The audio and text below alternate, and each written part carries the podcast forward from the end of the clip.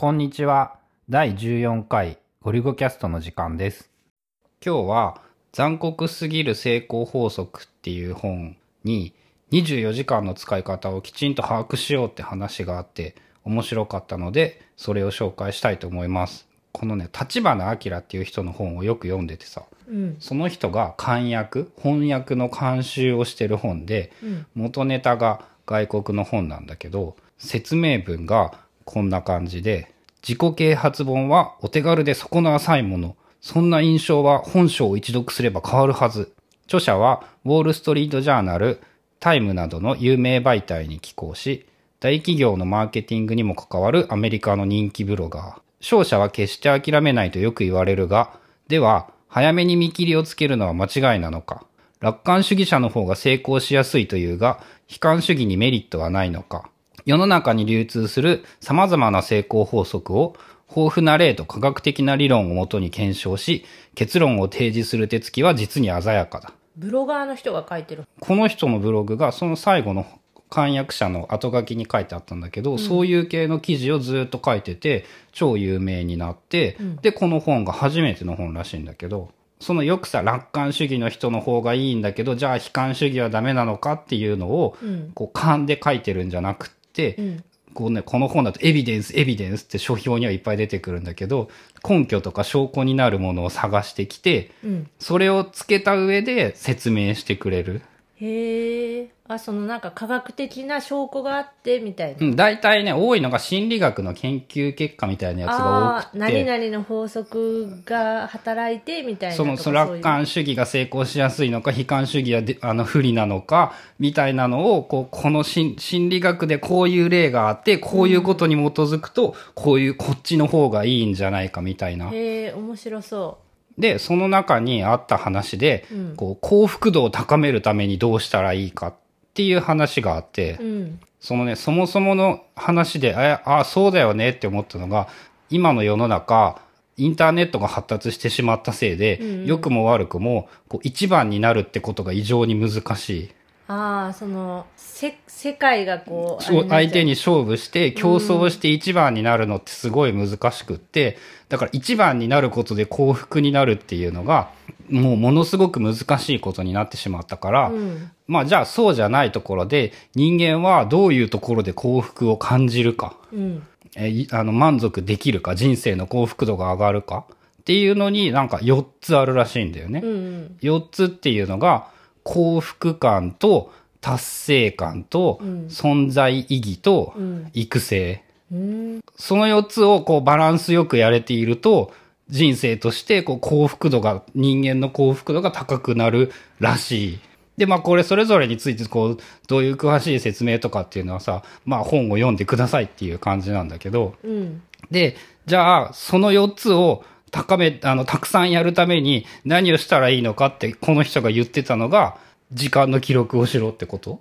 時間の記録。24時間、こう、ふ、何、何、何時から何時まで何をしたか記録した上で、この、この時間っていうのは、こう、幸福感を満足させるためにできたことだとか、こう、育成に、こう、じえー時間を費やすことができたとか、うんうんうん。存在意義をその高めるために自分の存在意義のために何かができたとかまあ、まずその、記録しして確認しろみたいなこと？うんっていう言い方が書いてあってうん。ああそっかそういう風にすると最近そのさよくタスクシュート的なことがさ時間の無駄っていうかめんどくさいっていうかメリットがないっていうかさそんなん言われてんの？うんって俺は思っとったんやけあ、どそうなんや。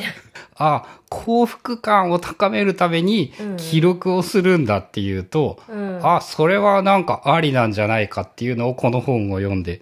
確かに。な結構うん。うんその、例えば記録がないと、かなり何してたかとかって思い出しにくくて、どういうことに何分時間を使ってるのかみたいな、なかなか測れなかったけど、まあ、あの、タスクマのアプリを使うことによって、結構、バッチリこう何時から何時までこれやってた何時間やってたみたいなそういうのは見れるかな。で、そのね、もう一個あるのが、もう一個？その幸福感を高めるために、うん自分でコントロールしている感じ、コントロールできている感覚っていうのを得られることが幸福感を高めるもう一個の手段みたいな話で、うん。で、そのために何をするかっていうと、計画を立てるんだって。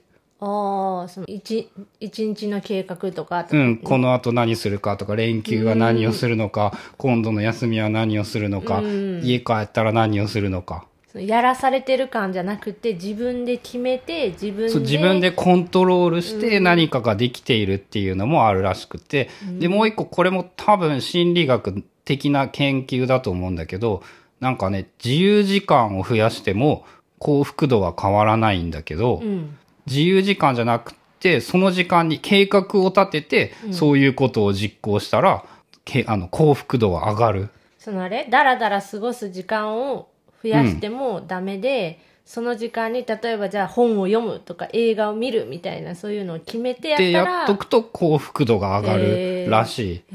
で、ただ人間はほっとくと、うん。本当の幸福じゃなくって、うん。楽な方っていうのをついつい選んでしまうらしく、うん。大体の人が家帰ったらテレビを見てしまうっていうのはまさにそれで、うん。テレビを見ることが幸福度を高めるわけではないんだけど、テレビを見ることが楽だから幸福よりも楽なことを選んでしまって、結果的に幸福度が下がってしまう。うーんまあ確かにまあ今は全然テレビ見ないけど昔はなんか帰ってきたらぜ見たいテレビがあるわけじゃないけどとりあえずテレビの出てたりしたうん。っていう、まあこの本自体はもっといろいろ幅広いことが書かれてたんだけど、うんそのタスクマタスクシュート的な時間の使い方を記録することと計画することっていうのもこう人生の幸福度を高めるのに役に立つらしいっていうことが書いてあったのが面白かったんでもし気になったら読んでみてくださいねっていうお話です。ちょっと読んでみようかな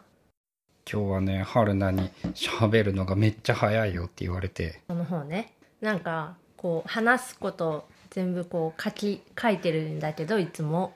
大雑把の時はあの。テーマっていうか主題、何について話すかみたいなんだけど今日のは結構書いてたよねメモを。うん、ちゃんと何を話そうか考えていたら、話す、読み上げているから早いって春菜に言われて。そうそう。でそのメモを読みながら話してるもんだからなんかいつもよりもすごい前のめりでこうガーってこう喋って早くて早いよって何言ってるかわからんよってこっそりと書かれて。言ってるかわからんくはないけどこうもうちょっとゆっくりがいいよねっていうやつだよね。かなって思っていやでもなんか話聞いてたら面白そうだからちょっと読んでみようかな面白かった。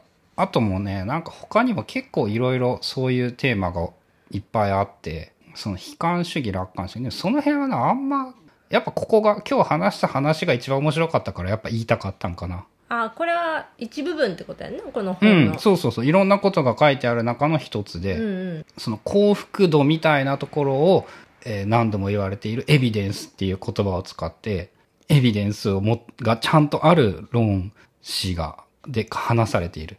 あ、それでね、もう一個そういえば書いてあって面白かったのが、うん アメリカで売られている自己啓発本って、うんもうそのエビデンスが書かれていないものは売れないし存在していない。その証拠とか根拠がないような自己啓発系、こう、よ、毎日寝ずに働けば成功できるみたいな、それの証拠は何ですかみたいなことが書かれてないと、うん。もう全然売れないし、うん。アメリカだけなのか、なんか日本が遅れているみたいな書き方をされていたから、その日本の自己啓発がそういうのが全然ないのかも。日本の本なすごいもん、な何を根拠にそんなこと言うのみたいな。私がそうだった。平気でなんかいっぱい書いてあるし。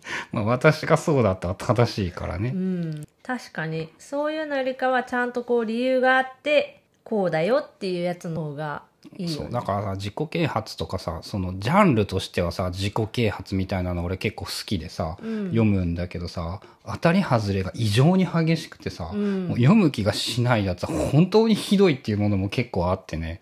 なかなか買いづらいんだよね。うんえこの本は何で知ったの？たまたま。本当ねアマゾンのランキング上位にいあて。あそうなんや。であとその立花明は結構好きでうん。その立花レみたいな字書いてある人。これでアキラって読むの、その人はなんかねあのお金儲けて、うん。株価なんかで大儲けして日本離れて確かアメリカか南国かどっかに住んでてお金には何にも困っていないんだけど、うん。そのまさに今言われている金で幸福は買えなくって、うん自己肯定感とかそういう自己、なんて言うんだったっけ？そういう感じのこと？満足度を高めるために本を出版して人に喜んでもらうことがもう目的になっているタイプの人らしくって。これさよくある翻訳本やとさうん。日本語がめっちゃ変なやつとかあるやん、うん。そういうのはなかった？うん、まあね、そのめっちゃいいとか特に思ったりはしてないけど、気持ち悪くない、変じゃない。十分に読める。なんかここ最近さ読んだ結構あったのが翻訳が辛すぎて読めないそとかね。うそうそうなんか日本語が不自然でうまく読めなくってなんか途中でもう読むのや諦めたみたいあった。なんかね、前書きだけめっちゃ面白くって。前書きは翻訳者が書いてて。そうそう本人が書いてるからその翻訳じゃないからとか、そう、漢訳の人が書いてて、うん本文に入ると途端につまらんみたいなやつとかあるよね。うんつまらんっていうか、その、読みづらくて読む気になれない。まあ、向き不向きっていうかそれも多分読める人は別に全然不じゃあまあ一回これは読んでみようかなパラパラなんだかんだね、海外産の本は、うん。あの、向こうで売れなかったら輸入されないから、あまあ当たり率高いベストセラーになったやつが入ってきてるとかって、うん。全部が入ってくるわけじゃないから、あとは翻訳次第ではあるけどね。この人のさブログ自体にはそういうの書いてない？ん？この人っていうのは？この作者アメリカ著者。著者？英語で読めば書ける、あの、普通に読めると思う。でさそこにもこういう話は書いてあるの？そうのーんと、多分、ちゃんと確認してないけど、この人が書いてるブログを本にしたのニュアンスなんじゃないかな。あこの本自体が？うん残酷すぎる、そうそうそう。あの、なんかよくあるブログに、ちょっとブログをまとめただけだろう系のものではないかと思う。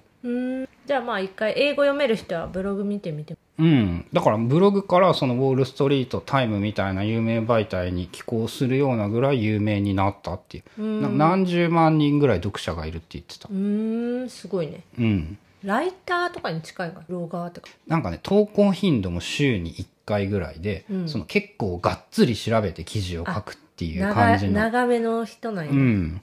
で、その言われていること自体は平凡なのよ。その、だから楽観主義がいいのか、悲観主義がいいのか、どっちがいいんですか？とか、どうしたら幸福感を高められますか？みたいな。一個一個は基本的には平凡なんだけど、そこに根拠が書いてあるから面白うい。面白いうん。っていう感じ。読んでみてください。